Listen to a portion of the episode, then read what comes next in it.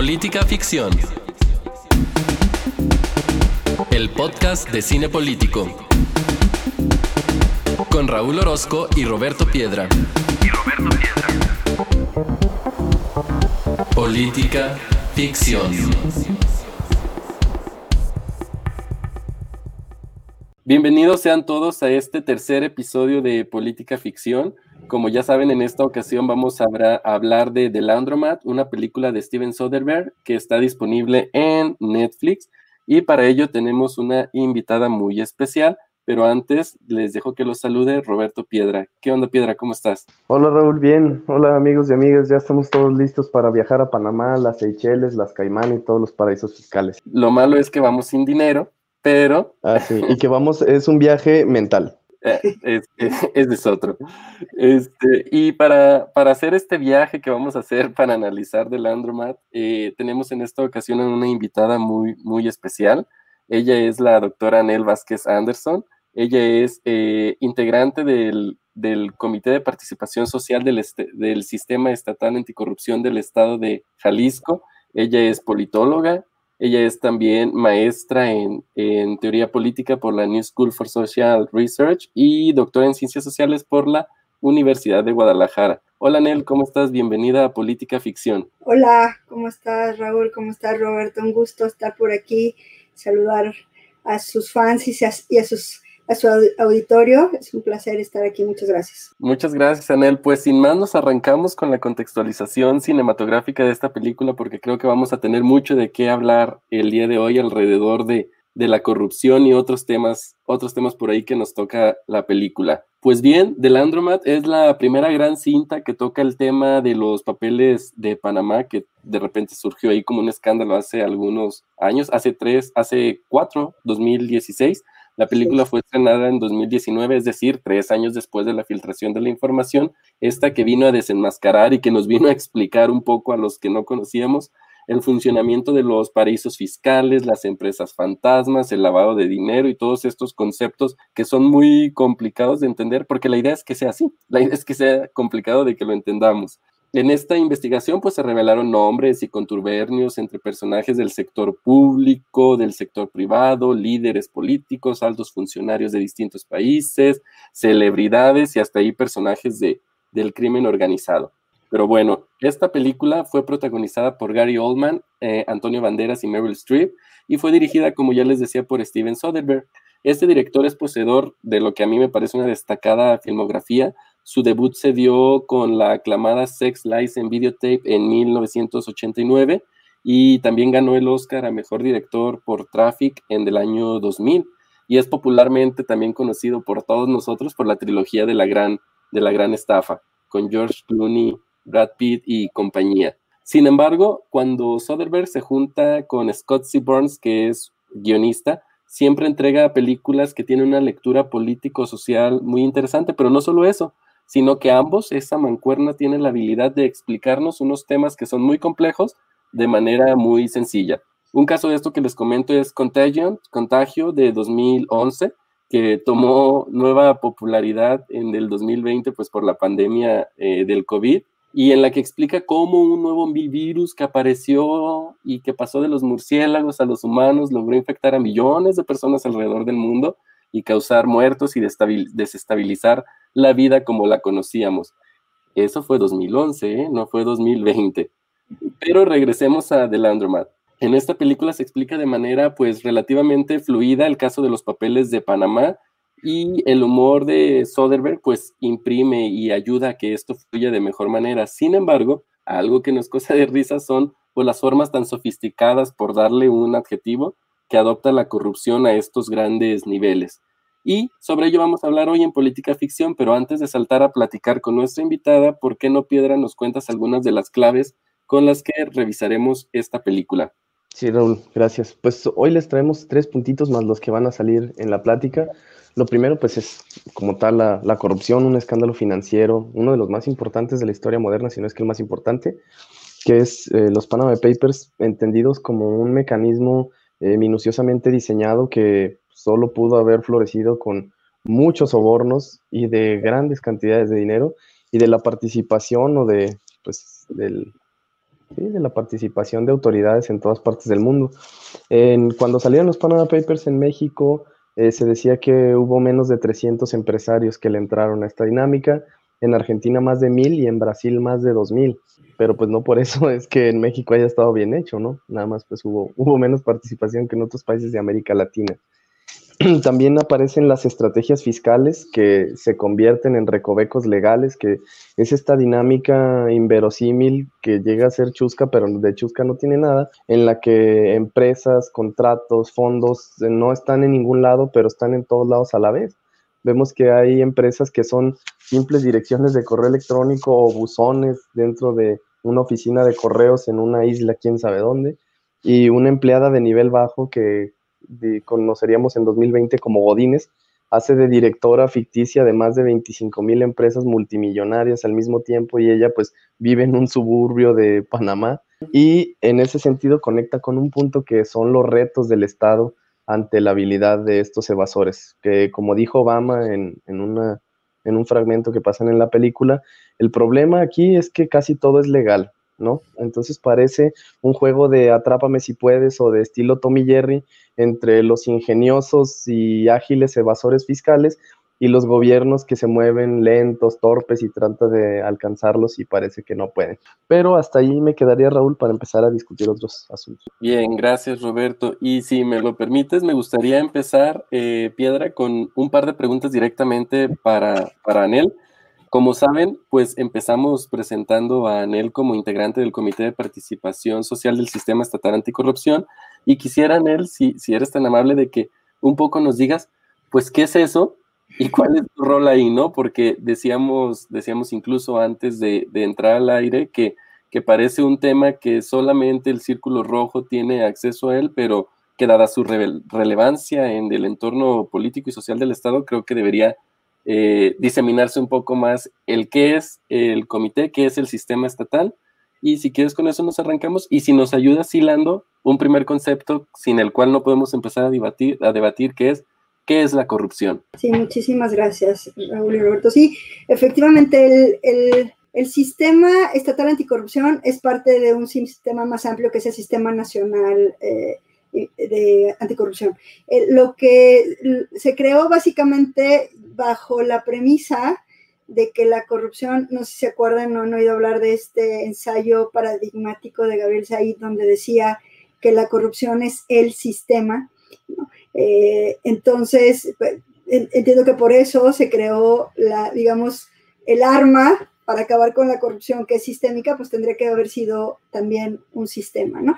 Entonces, empiezo diciendo que es, que es un sistema y esto ya, eh, digamos, cambia la perspectiva del combate a la corrupción. Es decir, eh, lo que hace el sistema básicamente es atacar como sistema el fenómeno de la corrupción. Es decir, ya existían y siguen existiendo instituciones que desde siempre su función es combatir, controlar, prevenir la corrupción, ¿no? El caso de la auditoría, la Contraloría, este, es decir, hay, los tribunales de justicia administrativa, es decir, no es que se haya de pronto creado estas instituciones para combatir la corrupción, ya existían. El problema es que lo hacían de manera separada, sin comunicarse, incluso eh, estorbándose, a, veces intencional y muchas veces yo creo eh, inintencional eh, mente y entonces dijo, no, ¿cómo le hacemos para ir como sistema eh, eh, a, prevenir, controlar y combatir la corrupción? Bueno, vamos sentándonos a todos en una mesa, ¿no? Entonces, ese yo creo que fue el primer objetivo, decimos, vamos coordinándonos, ¿no? Vamos comunicándonos entre todas las instituciones que de por sí ya nos tocaba hacer ese trabajo, ¿no? En segundo lugar, notaron que hacía falta una fiscalía especializada en eh, hechos de corrupción, ¿no? Y por eso se crearon, se creó la fiscalía, digamos, los únicos dos órganos, dos instituciones nuevas dentro de este sistema es precisamente la fiscalía y el, y el Comité de Participación Social, bueno, y la OPD, que es la Secretaría Ejecutiva, que es la parte, digamos, que eh, el órgano técnico, administrativo, ¿no? El que tiene el presupuesto y demás. Pero en términos institucionales, digamos que se crearon estas dos entonces se dieron cuenta que hacía falta una fiscalía que se especializara en hechos de corrupción porque es totalmente diferente una fiscalía que persiga delitos de, otro tipo a delitos eh, este, de corrupción, ¿no? La, diferencia es radical, dijimos eh, que sea especializada. Eh, curiosamente, uno de los aspectos, y ahorita lo vamos a ver con, la, cuando analicemos la película, era este, el asunto de la, inteligencia financiera, ¿no? Que la mejor forma de combatir la corrupción era a través de inteligencia financiera, lo que aún no tenemos esa unidad, en Jalisco, por cierto, pero bueno, esa, esa era un poco la intención, crear una fiscalía que tuviera las armas, los instrumentos especializados para este, investigar eh, eh, los actos de, los delitos de corrupción. En fin, eh, y el otro aspecto que se consideró y que, que, se considera como fundamental es la participación de la sociedad en el control, en la prevención, control y lucha y combate a la corrupción. Dijeron, es, es fundamental, precisamente porque si la corrupción es el sistema, pues necesitamos como ¿no? el, el outsider, que pueda darle seguimiento, vigilancia, observar, poner la lupa, el foco en, este, en la lucha contra la corrupción. Y esa fue eh, la idea de que entrara un órgano ciudadano, una parte ciudadana en la lucha y en el combate a la corrupción. Además, porque ustedes recordarán en todas partes, pero sobre todo en Jalisco, la lucha contra la corrupción es, es un estandarte básicamente ciudadano. Es decir, las organizaciones de la sociedad civil en Jalisco se centraron en todos estos este, asuntos, ¿no? Y entonces, con más razón dijeron, no podemos dejar ¿no? Este, la lucha contra la corrupción sin la parte eh, ciudadana, ¿no? Entonces, esto un poco para explicar. ¿Y cuál es nuestra función? La que ya dije, eh, además es una función como como muy sui generis. El, sistema es muy abigarrado, la verdad, es muy complejo. Este, los que estamos ahí cada día aprendemos de cómo funciona o cómo no funciona, pero eh, así de, manera muy concreta, lo que, lo que le toca hacer al órgano ciudadano, les digo que se extraña porque es, por un lado, es ciudadano como tal, es decir, busca eh, integrar, una de nuestras funciones fundamentales es vincular a la sociedad en, la lucha, en la prevención y el combate a la corrupción. ¿no? Ya, yo suelo decir que no representamos a la sociedad, porque luego dicen eso. Son los representantes, a ver, no, como politólogos, sabemos que ese es un error garrafal, no, representamos a nadie. Yo les digo de risa, eh, eh, ni siquiera probablemente a, nuestra universidad. Ahí llegamos, todos, somos cinco profesorillos que si bien nos van, nos conocían este, en nuestras universidades y punto. De ahí más no representamos a nadie. Más bien nuestra labor es fomentar, crear, este, eh, operar mecanismos de integración de la sociedad en la lucha contra la corrupción. Es decir, vincular a la sociedad, motivarla, capacitarla, hacerla que use instrumentos, crear instrumentos. Esa es nuestra labor. No decir, ah, porque ya estamos nosotros, y nosotros somos los representantes de la sociedad, lo que digamos nosotros ya, la, ¿no? ¿no? Por Dios, ¿no? Este, si hasta uno duda si los diputados nos representan, y eso que ellos, ¿no? Y hay un sistema electoral. Imagínate. En mayor razón Ellos ahí representan, ¿qué representamos? Nada. Más bien nos toca, eh, digamos, eh, esto que te decía, trabajar para integrar a la sociedad en la lucha este, contra la corrupción. Esa es una función pero otra función también, porque uno podría pensar, pues si son ciudadanos, no tienen que ser profesores, investigadores, o sea, puede ser pues alguien de una organización de la sociedad civil o un ciudadano común y corriente que le interese el tema. Pues no, porque además tenemos eh, una, digamos, una labor muy técnica. Eh, somos parte de algo que se llama comisión ejecutiva y la comisión de ejecutiva es el órgano interno del comité coordinador del sistema. ¿Y sabes qué se elaboran ahí? Se elaboran insumos técnicos, criterios, indicadores. La política estatal anticorrupción, por ejemplo, se crea ahí. Entonces dime si un ciudadano, digamos, este, que, no conoce el tema a profundidad, ¿no? que no conoce sus instrumentos, pues no va a poder hacer esa función. Entonces somos una mezcla entre ciudadanos y también técnicos que eh, somos los rudos y los técnicos al mismo tiempo, ¿no? Nos toca pelear, combatir, ser la voz, este, recordarles y pedirles a los eh, políticos que rindan cuentas, pero al mismo tiempo tenemos que crear este, indicadores, criterios, política estatal, anticorrupción, etcétera, ¿no? Entonces estamos en, esa, en ese doble, doble y doble misión, sí. Eh, si quieren después platicamos más a fondo al respecto, pero nada más para, para decirles que además es, nosotros somos producto de una lucha ciudadana.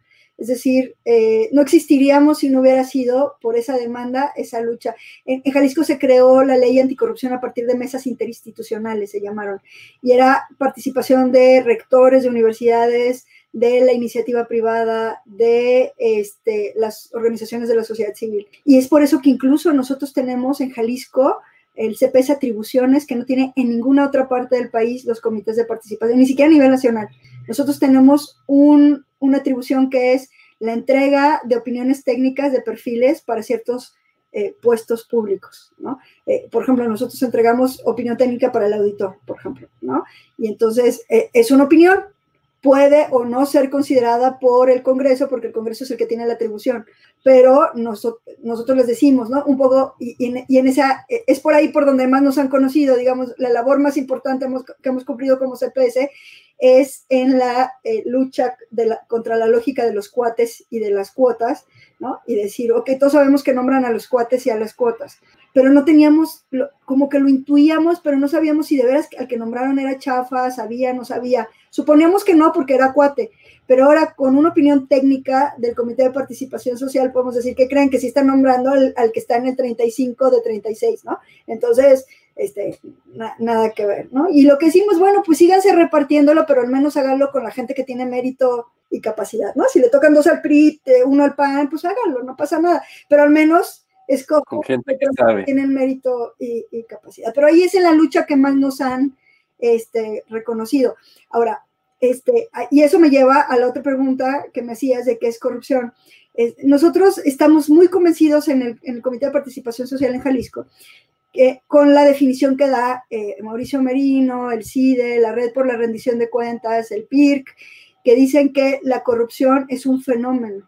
La corrupción no es un delito, o sea, hay delitos que se asocian con la corrupción, ¿no? El cohecho, el soborno, eh, desvío de recursos, esos son los delitos, eso hay que perseguirlo, pero la corrupción no son los delitos, la corrupción es, el, es un fenómeno eh, social. Y si lo ves así, la estrategia cambia radicalmente. Si son, que son delitos, pues punitivo, ya mete a los corruptos a la cárcel, y si metes a los corruptos a la cárcel, se acabó la corrupción. Así de sencillo sencillo y difícil también, porque no es tan fácil. tú lo comentabas, porque los corruptos no quieren dar que nos demos cuenta de, su delito, ¿no? Y entonces lo hacen en oscurito, con, mecanismos muy complejos, etcétera.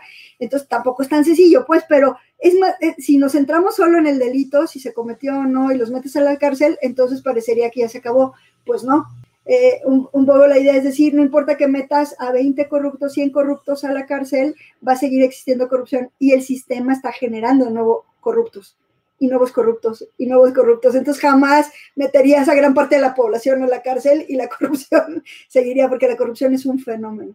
Ahora, el fenómeno qué implica, qué significa? Significa, y de nuevo sigo con la misma, con la misma eh, perspectiva teórica, es eh, la captura de lo público por intereses privados, que básicamente se entiende de manera muy concreta en la captura de los puestos públicos, la captura de los presupuestos públicos, la captura de las decisiones públicas y la captura de la justicia. Son esas cuatro, por intereses privados. Y entonces, por eso lo de la lucha contra las cuotas y los cuates es eso, estamos luchando contra la corrupción en el aspecto de la captura de los puestos públicos. Se cree que los puestos son de los diputados, de los partidos, ¿a poco no? ¿no? O el que llega y dice, bueno, eh, a mí me toca, como si fuera un asunto privado, discúlpame, pero no, los puestos públicos son públicos, nos pertenecen a todos, todos tenemos que estar ahí, todos nos interesa, todos tenemos que participar, ¿no? Y debe ser por mérito, por capacidad. Las decisiones igual, ¿no? Los presupuestos, todo se toma como si fuera una decisión de unos cuantos privados con, a través de intereses privados. Entonces, un poco la idea de luchar con la corrupción es eso, liberando, emancipando estos espacios que han sido capturados por intereses eh, privados. Entonces el fenómeno, eh, digamos, no es tan sencillo entonces como perseguir a los que cometen cohecho, soborno, que es claro que es parte de, por supuesto, no digo que no, pero es mucho más complejo que eso y la estrategia entonces tiene que ser muchísimo más compleja que solo perseguir, que solo la parte punitiva, pues va mucho más allá de, eso, ¿no? Sí, por, porque justo una de las complicaciones, pero que creo que se aterrizan bien con lo que acabas de decir sobre la corrupción como fenómeno, fenómeno y, esta, y esta descripción que das, que es de la captura de, de lo público para favorecer intereses privados, pues es una de, la, es uno de los problemas para su, su definición, precisamente porque como que todos tenemos muy claro actos de corrupción en lo particular. Es decir, es muy fácil ver y decir, ahí hay corrupción, ahí hay corrupción y ahí hay corrupción, pero conceptualizarla se complicaba un poco. ¿Tú qué piensas al respecto, Piedra? Sí, bueno, para mí este enfoque que acaba de decir Anel es, es nuevo. La verdad no, no había imaginado a la corrupción como, como un fenómeno o como un sistema, ¿no? Yo tenía esta, esta idea que acabas de señalar tú, que las cosas que no se deben hacer se llaman corrupción. Y le ponemos corrupción a un montón de cosas, ¿no? Incluso eh, corrupción también es aceptar un cargo público para el que no estás capacitado, ¿no? Y dices, ah, caray, hay formas distintas de corrupción que no es nomás la mordida, que es con la que estás familiarizado. Y desde luego, me, lo que decían él me puso a pensar, porque el discurso es, hay que combatir la corrupción o hay que castigar la corrupción. No, la, la, que se castiga no es la corrupción, es el peculado, el cohecho, el, el enriquecimiento ilícito. La corrupción es algo más abstracto y es una, es un enfoque que supongo es, es, es, nuevo o es más fresco, al menos distinto al lenguaje cotidiano del, de la mordida. Sí, porque, eh, bueno, yo creo que ando viendo a ver cuál de las dos preguntas que tengo ahorita hago primero, pero me voy a ir en orden, pero retomaremos justo esa idea que tienes, Piedra, para, para después. Y esta pregunta se las quiero hacer a, a ambos porque nosotros en la película que estamos analizando en The Laundromat vimos esta relación, este entramado de corrupción en el que convergen empresarios, secretarios de Estado y criminales, al parecer, por igual. Ahí como que se, se difuminan esas, esas barreras que debieran existir. Y, les quiero preguntar qué relevancia tengan que converjan estos tres sectores en un solo punto, eh, en un punto delictivo, y eh, pues cuál es el, mm, cuál es el papel de los medios de comunicación para desenmascarar estos temas. Anel, una de las líneas de investigación también que ha tenido ese el papel de, de los medios de comunicación. Y hago esta pregunta porque sabemos que esta información, como se nos plantea en la propia película, pues es de carácter privado, pero sus afectaciones son de carácter público. ¿Qué, nos dices al respecto, Anel? Sí, sí, sí, sí, tienes toda la razón. Mira, el primer aspecto que, que mencionabas, que eh, normalmente la corrupción, y es un poco la queja desde los funcionarios de la política, que se ve que la política es la corrupta, ¿no? La política es la sucia, la que se presta, pero se necesita un corruptor, digamos, un corruptor para que, o al menos dos partes, digamos, para que haya un hecho de corrupción. Entonces siempre hay un privado que ofrece o se presta, o como quieras, al acto de corrupción. Entonces sí, efectivamente, y curiosamente, en los grandes conglomerados, ¿no? Los, las empresas grandes, pues son así, como tienen más ganancias, más posibilidades de seguir ganando y por lo tanto este, de facilitar procedimientos y demás y entonces de caer en actos eh, de corrupción. Entonces no solo son efectivamente los políticos, los funcionarios, sino también el ente privado que, que, ofrece, se presta, acepta, como quieran eh, verlo, ¿no? Y así se da la mayor parte de los, de los este, eh, eh, casos de corrupción. Además, creo que aquí también lo mencionaban ustedes al inicio, que en, el caso, por ejemplo, de, la película, la mayoría de estos hechos eran considerados, sin lugar a dudas es corrupción, a todo el mundo nos queda claro que es corrupción, pero curiosamente no era ilegal. Y esa es otra de las cosas que tiene que ver con las dificultades que tiene que ver con eh, este, la, corrupción. Es decir, la mayoría de los corruptos aprovechan de manera magistral eh, la ley a su favor. O sea, juegan con el sistema, por eso les decía que la, corrupción es el sistema, juegan con el sistema, las y no solo de las lagunas y de estas partes que no están bien legisladas, sino incluso con la ley, las instituciones, o sea, saben cómo funcionan o cómo no funcionan, como quieran verlo, eh, para combatir la corrupción y lo aprovechan, de tal suerte que salen impunes. Este, entonces, no solo, eh, normalmente se entiende que la corrupción es porque, no, pues uno piensa de manera automática la corrupción es ilegal, ¿no? No solo este, no está permitida, está mal, que decían todo lo que está mal es corrupción. No solo eso, este, sino, fíjense que lo que sucede es que la mayoría de los grandes actos de corrupción en realidad no eh, están, digamos, no son ilegales y eh, de manera, digamos, natural, de manera espontánea, se resolverían a favor del corrupto, porque es lo que hacen los corruptos, ven cómo utilizar el sistema a su favor. Esa, esa es la palabra. Y entonces también por eso es tan complicada, eh, eh, tan complicado el seguimiento de la corrupción. Ahora lo ven. Ahora, eh, eso lo quiero relacionar entonces con la otra pregunta que me hacías del papel de los medios de comunicación. Yo creo que decir, digo, con todo y la crítica que hago a los medios, porque la mayoría de mis investigaciones son un poco para criticarlos, para decir todo lo que les falta, quiero decir que en este, en esta labor, yo creo que los que más se han dedicado a combatir la corrupción y lo han hecho de manera, digamos, más responsable y han sacado y han, han, logrado ellos mismos este, combatir la corrupción, digamos, son, son, gracias a sus investigaciones.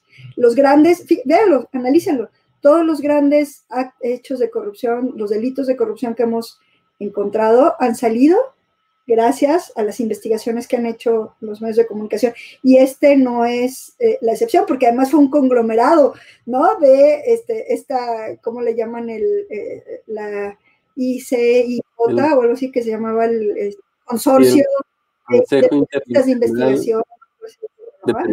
Este, que, que, hasta donde me recuerdo eran más de 300 periodistas en todo el mundo repartidos que trabajaron en equipo con, el documento, con los documentos en la nube, obviamente encriptados y con clave y todo, pero trabajaron en, en, equipo y decidieron no salir hasta que todos este, estuvieran eh, de acuerdo. Pero así es. Era una cantidad brutal de documentos, porque hablamos de cerca de 11 millones. ¿Cómo sistematizas todo eso y cuentas una historia, no? Claro, claro, claro. Entonces así ha salido el asunto de Oderberg, el asunto de la Casa Blanca.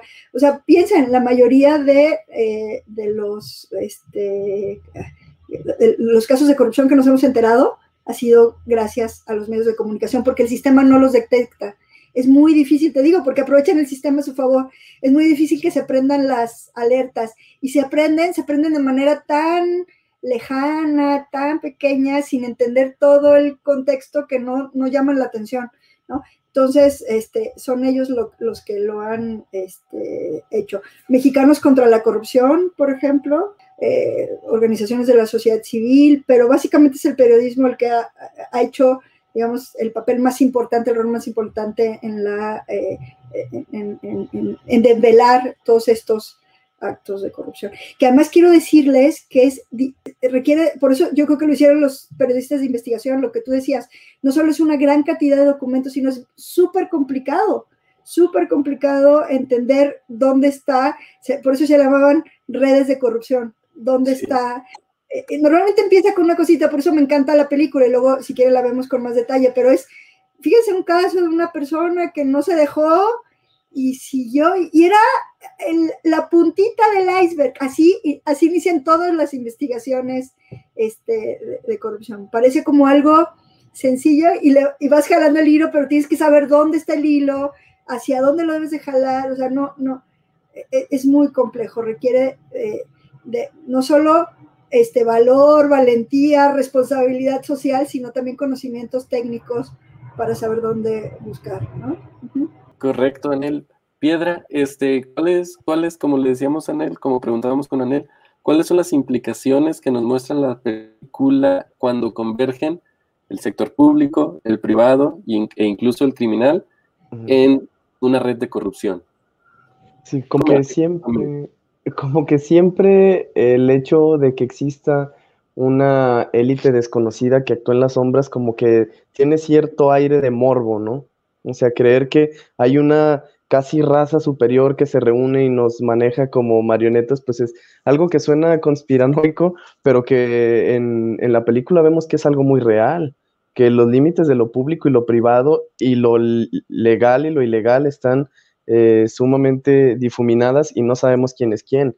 En ese sentido, los medios de comunicación pues juegan un papel determinante y es el papel esencial porque pues son los, los valientes, los que al ponerse un, de atrás del micrófono ya hay un acto de valentía y más en esto, pero yo decía, bueno, salieron los Panama Papers y hubo este trabajo en conjunto, yo creo que inédito en la historia del periodismo, pero ¿qué nos garantiza o cómo sabemos que no hay miles de cosas como los Panama Papers o peores pero no salen los medios de comunicación porque los medios de comunicación en los grandes consorcios también pueden ser parte de, este tipo de actividades, ¿no? Todas las cadenas estadounidenses que son parte de consorcios mediáticos, todas las que tienen tres letras, NBC, CSB, todas, todas las que tengan tres letras, dices tú, ellos no tendrán lana ahí, entonces, pues, ¿cuántas no salen y cuántas sí salen? ¿Quién decide qué sale y qué no sale? ¿Cómo conocemos este tipo de, de actos de corrupción, es algo bien interesante. Ahí sí, exacto, Piedra. Y fíjate que eh, esto que dices lo quiero hilar con un concepto que se maneja alrededor de toda la película que tiene que ver con la avaricia, incluso dicho el concepto como tal, no, no, no solamente traído por mí. Y esta situación la vemos no solo en Mossack y en Fonseca, es decir, en los personajes de Gary Oldman y de Antonio Banderas, sino que incluso aparece privar en gente que se puede parecer más a nosotros, ¿no? Alguien que tiene en su momento la decisión de qué tipo de seguro contratar, buscar las mejores condiciones, ahorrarse un dinerito por ahí. Entonces, este tema de la avaricia me suena un poco como aquella que se dijo una vez en el sexenio pasado sobre que la corrupción era un asunto cultural.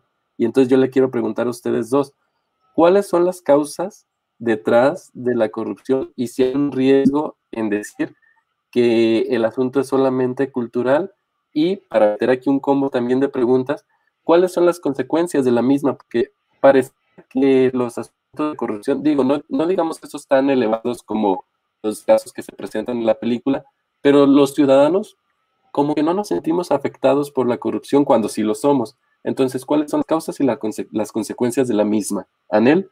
Sí, mira, la misma, eh, leí una entrevista que hizo eh, este, el, director de la película sobre, sobre la película y me llamó la atención eh, una respuesta que dio cuando le decían que, que un poco, pues ya, saben que criticaron un poco la película porque no era, no era tan light como para el público en general, porque tenía cosas como complicadas, mucha información, en algunos momentos era demasiada, eh, era rápida, en otros lentos, pero al mismo tiempo, desde el punto de vista del expertise, no, bueno, era super light, no le entró de fondo al tema, entonces quedó como a la mitad, ¿no? Como que no fue muy comercial, pero tampoco fue muy, este, eh, como de, investigación este, más profunda, ¿no? Y entonces le preguntaban que cuál era el impacto que podía tener su película en este, en general el cine en, en, en, términos de transformación social, pero en específico su película en este, en este tema. Y lo voy a leer, dice, hablar sobre ese, ese tema es un buen comienzo y una pieza de entretenimiento puede ser un detonante de una buena conversación para así generar en la gente la pregunta de qué manera formo yo también parte de todo, de todo este problema en mi vida cotidiana. ¿No? Y es, es un poco lo que tú acabas de decir. De, eh, Se entiende la corrupción como algo lejano, ¿verdad? Como, o sea, cercano porque te afecta, sabes que te afecta de manera, pero no, pero al mismo tiempo sientes que eh, tú no tienes nada que ver. O sea, la corrupción está afuera, la corrupción está en los políticos, la corrupción está, ¿no?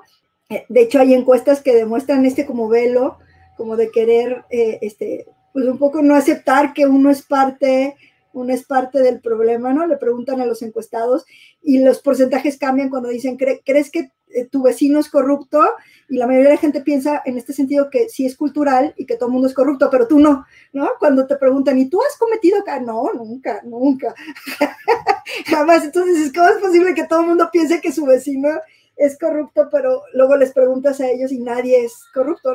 Ahí hay una inconsistencia. Bueno, tiene que ver con esto, que uno no se responsabiliza. Ahora, yo no, sí hay dos formas de entender la corrupción, eh, digo, al menos dos paradigmas. Uno es el institucional y otro es el cultural.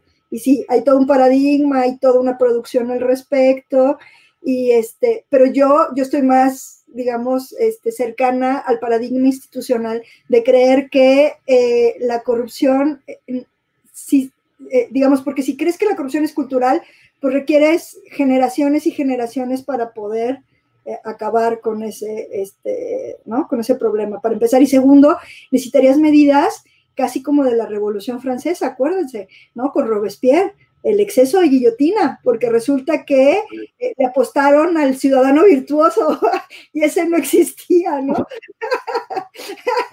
Era casi imposible de encontrar, entonces a todas bolas, guillotinazo y guillotinazo, y se quedaron casi sin ciudadanos. ¿Por qué? Porque, digamos, el ser humano, ya lo decía, me encanta un texto, y, creo que también se los dejé de leer, ustedes no me acuerdo, eh, eh, de, de Ernesto Sabato, que se llama Antes del Fin, donde habla del, del hace referencia a, la parte esta de la Biblia que se llama el Eclesiastés, que dice, no hay, no, no hay nada nuevo bajo el sol, dice Ernesto, se refiere al corazón del ser humano, que es capaz de los grandes heroísmos, pero también de las peores bajezas, ¿no? En el ser humano hay maldad y bondad, ¿no? Y entonces eh, depende, ¿no?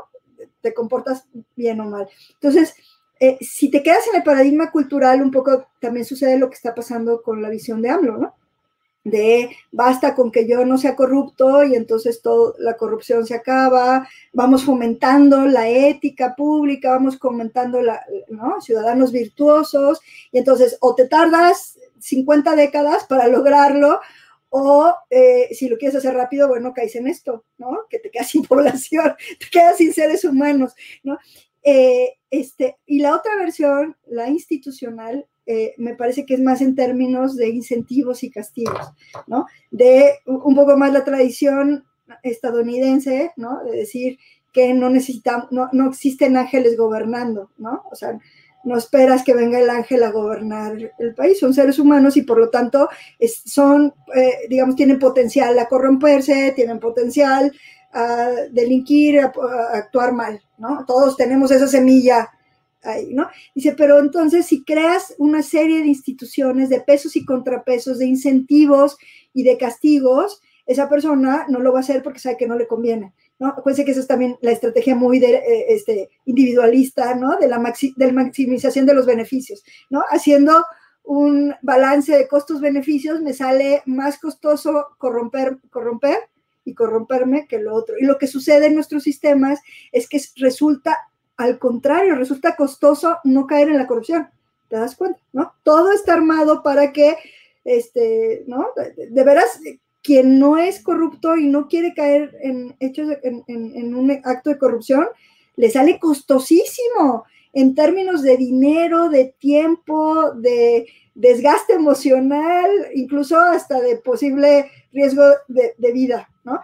Entonces, este, lo que se tiene que cambiar es eso, decir, ¿cómo haces que, eh, eh, que la persona, aunque quiera corromper y encuentre beneficio en la corrupción, resulte mucho más costoso, ¿no? Cuando haga su balance costo-beneficio, corromperse, ¿no?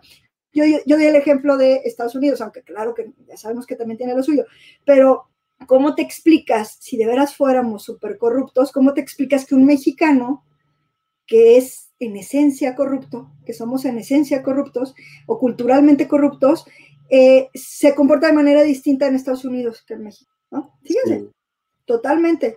Aquí te pasas las señales, das vuelta donde no debes darlo. ¿Por qué qué? Porque sabes que no pasa nada, porque hay impunidad, porque...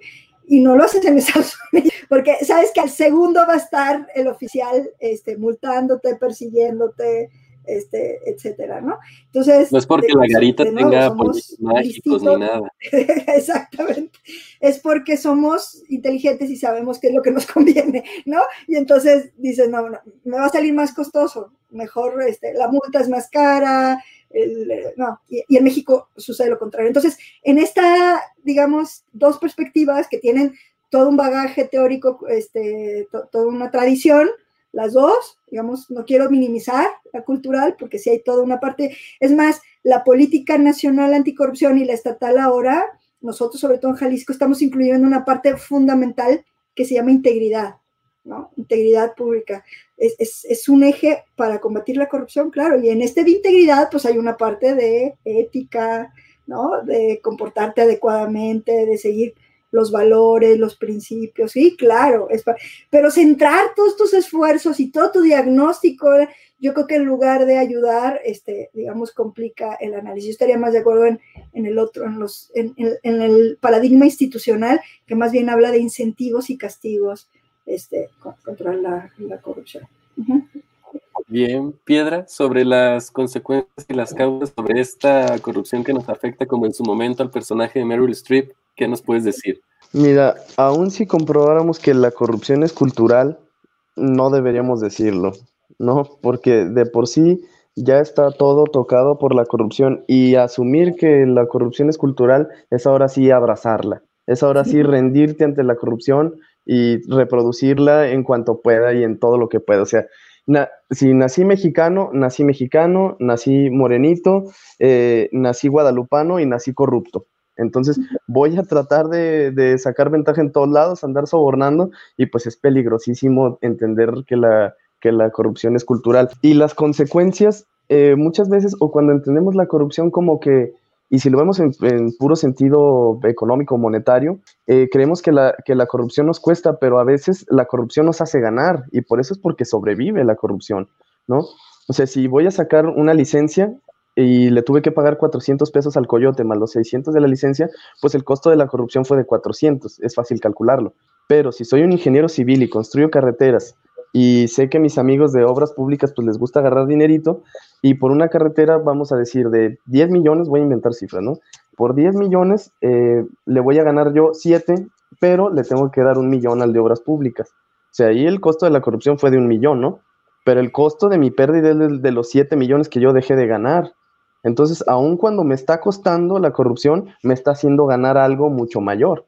Entonces, pues también por eso sobrevive la corrupción y esas son de las consecuencias y por eso no, no se termina en parte, yo creo.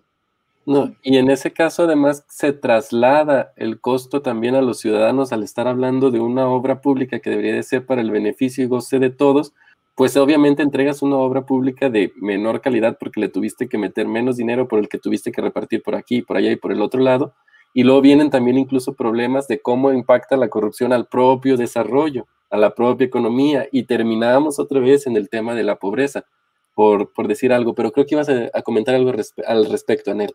Sí, lo que iba a decir es, sí, efectivamente la corrupción eh, tiene beneficios y son mayores para los que, los que se corrompen, ¿no? Si no, no lo harían digamos, en términos pragmáticos, si no te conviene, no lo haces. Entonces, claro que tiene beneficios, eh, incluso si pagas, te sale mejor porque obtienes beneficios mayores. Pero en términos, eh, digamos, del, de, nuevo, de los, de, los, asuntos públicos, del público, del, del, beneficio social, sí resulta costosísimo porque, un poco lo que decía Raúl, porque nos, eh, se privatiza ¿no? Los asuntos, este, los recursos públicos son, le benefician solo a unos cuantos, ¿no? Y al, beneficiar a unos cuantos perjudica a, todos los demás, ¿no? Hay estudios, por ejemplo, que acaban de salir que en México la corrupción afecta a los que, precisamente a los que menos tienen. O sea, de por sí no tienen y todavía eh, con la corrupción los afectas más, porque la mayor, fíjense, no, uno pensaría, y acaba de salir el estudio, este, que en México la mayor parte de la corrupción se cuenta en la obra, en la obra y en la infraestructura pública, ¿no? Porque son millones, miles de millones de, pesos, pero resulta que no, que la mayor parte de la, corrupción se encuentra en los, programas sociales y, básicamente en dos, en educación y en salud. Y eh, eh, los beneficiarios de los programas sociales pues son los más pobres, ¿no? Y normalmente son mujeres. las, entonces eh, sale la cuenta de que la corrupción curiosamente entonces afecta de manera directa a, los, más marginados y sobre todo a las mujeres más pobres del país, porque no les llega ese recurso, ¿no? porque ese recurso se desvió. Entonces, si de por sí ya están mal por la corrupción, este, eh, están muchísimo más afectados. El acceso a la justicia, por ejemplo, también es uno de los aspectos que más afecta, la falta de acceso a la justicia precisamente por eh, la corrupción. Entonces, eh, yo, yo, creo que sí es, es costosa en términos sociales, ¿no? No es costosa para el que se corrompe, pero en términos sociales sí se, se, se desperdician eh, muchos recursos y como decías un poco tú, Raúl, se, eh, digamos, se, inhibe el desarrollo eh, social y la salida de la pobreza y todo lo demás. Sí, Anel, ahorita con el tema de la política social, fíjate que le diste en el mero tema de piedra, es, lo que estudia, y no sé si Piedra quieras comentar algo al respecto, aprovechando que se abrió la beta, o comienzo a hacer esta pregunta con la que con la que espero que cerremos. Sí, comienza si quieres también por, por el tiempo. Vale, entonces nos la aventamos. Ahí ya tendremos otros programas para hablar de, tus temas, Piedra. Y sí, bueno, antes de formular la pregunta, este, con, con, relación precisamente a lo que decían ustedes dos sobre, sobre esta parte cultural de la corrupción, creo que, la, creo que no podemos negar que existe. Que, de aquel momento en el presidente Enrique Peña Nieto dio la declaración de que pues el asunto era cultural, molestó tanto porque parecía que era como una especie de, de, disculpa o de ceder la responsabilidad a otro ámbito que no fuera el suyo, ¿no? Pues es que pues es corrupción porque todos somos corruptos y creo que eso fue lo que molestó, pero coincido con Anel y con Piedra que las dos partes, la, la, cuestión cultural y la cuestión institucional, están, deben estar metidas si queremos que esto que esto avance, y cuando digo que avance no me refiero a la corrupción, me refiero al combate a la corrupción. Y sobre ello precisamente la última pregunta que les quiero hacer, ya que en The Landromat vimos pues un tipo de corrupción como lo hemos visto, como lo hemos dicho, muy particular, desde donde nosotros como individuos o las instituciones también que están alrededor de esto, podemos hacer cosas para dejar este, estos escenarios atrás. Y la pregunta es esa, ya hablamos de que es la corrupción, hablamos de sus causas, de consecuencias, los remedios, lo menos fácil, ¿no? Anel, ¿qué, podemos hacer para, para entrarle al combate de la corrupción?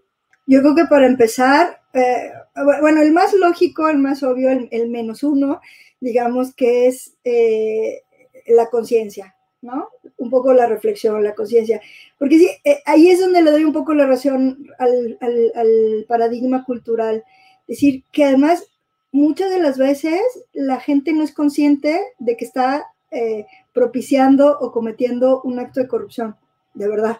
Este, sobre todo hablo de los, eh, por ejemplo, en, la función pública, los funcionarios de mandos bajos, ¿no? Y hacia abajo, todo el mundo lo hace, ¿no? Y entonces llega un momento no solo de justificación, que si todo el mundo lo hace, sino como que sí, siempre se ha hecho y entonces no se, no se ve que, está mal, ¿no? Y hay una justificación también casi este, como moral, ¿no? Como me pagan tan poquito que entonces este, me cobro yo, ¿no? Este, eh, las y cosas como, y que dices, ay, esto no les hace falta, ¿no? Que las hojas, las plumas, me las llevo, la gasolina, o sea, cosas tan elementales y la verdad es que hace falta hacer esta conciencia como de dilemas éticos, ¿no? Es decir, a ver, no, no, no está bien, no es correcto, no hay poquita corrupción, no mucha corrupción, o este es leve, o sea, hay o no hay, ¿no? Y desde ahí empieza, y la, y la, y la sociedad igual, ¿no? Como que en muchos casos nos cuesta trabajo entender que efectivamente eso es corrupción y que por lo tanto está mal. No sé, me, me pasaba con el eh, plagio, por ejemplo, en la universidad, ¿no? Este, yo le decía, a ver, y gravísimo, yo le decía, es grave, es un delito, se está robando, es un robo, y en otras universidades los correrían de la universidad, ¿no? Hacer esa, e, e, es, esa, esa concienciación, por, por supuesto, está en el ámbito cultural, ¿no?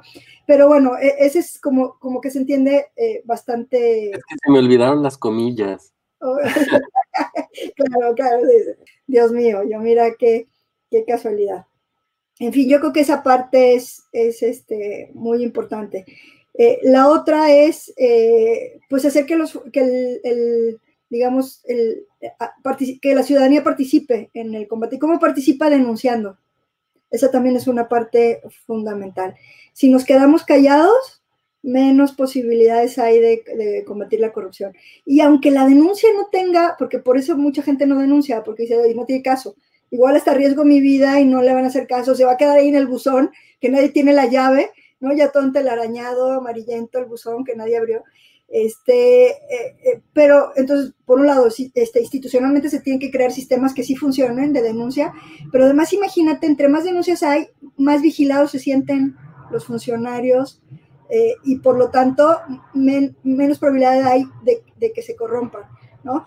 Porque no saben en qué momento los van a grabar, no saben si con el que está al lado te está poniendo un cuarto, no sabes si hay un testigo que, que no te estás dando cuenta, no, no sabes qué pueda eh, pasar. Y no hablo de la gran corrupción, porque esa por supuesto que está súper este, bien diseñada, elaborada, sofisticada, esa es otra. Y eh, en términos institucionales, yo ahorita en México le pondría todo el acento a las contralorías, eh, este, eh, digamos a los OICs más bien, a los órganos internos de control. Yo creo que ahí, si le das toda la fortaleza institucional, este, si hay una Contraloría efectivamente ciudadana, ¿no? que no sea que tenga cierta autonomía, que no dependa del titular y que por lo tanto, le, pero si ahí le, das toda la, digamos, así como en, grandes rasgos hay como, como un proceso de, combate a la corrupción, en cuatro, podremos decirlo en cuatro partes, ¿no? La, la, interna, que es la de la prevención, que es el OIC,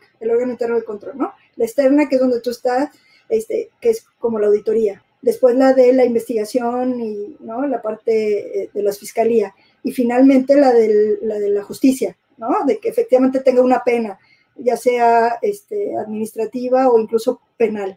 Entonces, cada una tiene sus pormenores, pero yo creo que el, inicio de la cadena para combatir la corrupción institucionalmente, yo creo que es, son los órganos internos de control. Yo ahí es donde le echaría todo. Y eh, entender que es inteligencia financiera, y nos lo dejó claro la película. Si te diste cuenta, eh, todo fue inteligencia financiera. ¿Por qué? Porque uno de los, de los este, instrumentos de, corrupción es este que se mostró en la película con toda claridad, que es las empresas fantasma. Esa es la mayor parte de los actos grandes de corrupción se dan con empresas fantasma y estos centros financieros offshore, ¿no? Que le llaman, que están entonces, no puedes saberlo, necesitas tener capacidades técnicas financieras, casi como de matemáticos y todo, para darle seguimiento al dinero, ¿no? ¿Dónde está? ¿Dónde quedó? ¿En qué cuenta este, se fue, no se trata de policías, ¿no? De gente ahí con el arma, sino de este tipo de trabajo que hicieron los periodistas, pero que tendría que estar haciendo el, sistema, ¿no? Bien, gracias, gracias Anel Piedra. Unas últimas reflexiones al respecto de qué hacer. Sí, cuando veía la película, mm, yo creía que, bueno, pues no es la gran solución la que voy a dar, ¿verdad? Pero pensé que el punto estaba en reducir la brecha entre estos zorros súper sagaces para las tranzas modernas y los estados. Porque además pensaba, bueno, están inscritos en lógicas diferentes. Además de que parece que estos zorros están más adelantados que el, lento gobierno que reacciona tarde o que no ve venir las que le van a aplicar. Además pensaba, bueno, e, estas tranzas o estas cosas se hacen en una lógica que su está por encima o es diferente a la de los estados-nación, ¿no? Esta cuestión es offshore, no está en ninguna parte. Son direcciones de correo electrónico. El dinero no sabemos dónde está, no sabemos a dónde va, no sabemos dónde se mueve, no sabemos de quién es.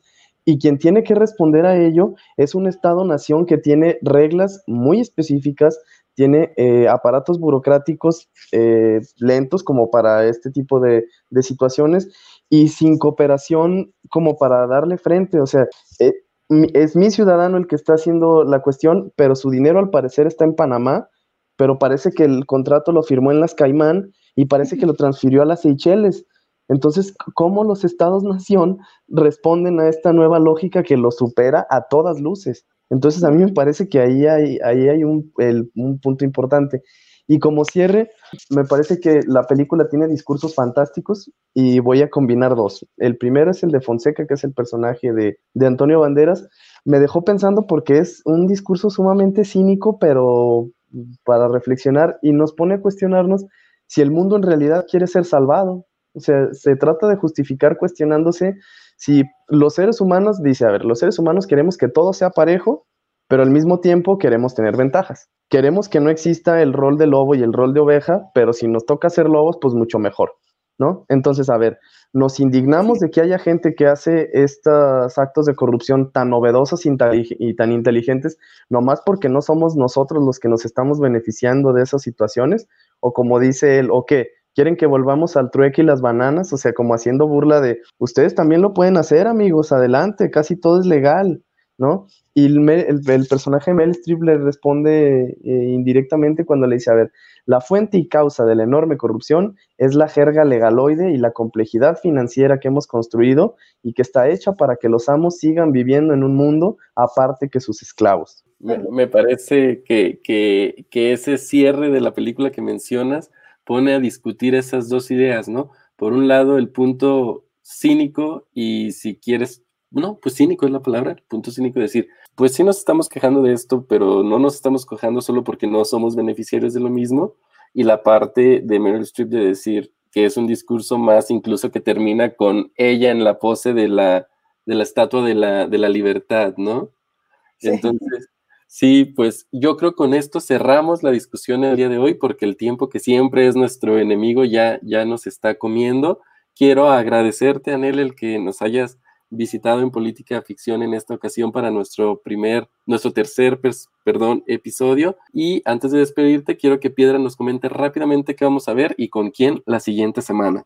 La siguiente semana vamos a ver American Sniper, eh, alias francotirador, con Bradley Cooper y nos va a acompañar eh, Manuel Arión Jiménez. Los temas que vamos a tratar principalmente son la, narrativa terrorista de los Estados Unidos, el uso de los valores patrióticos para manipular a la población, el síndrome de estrés postraumático y la atención psicológica que le damos a nuestros militares y a nuestros policías, así que no se lo pierdan.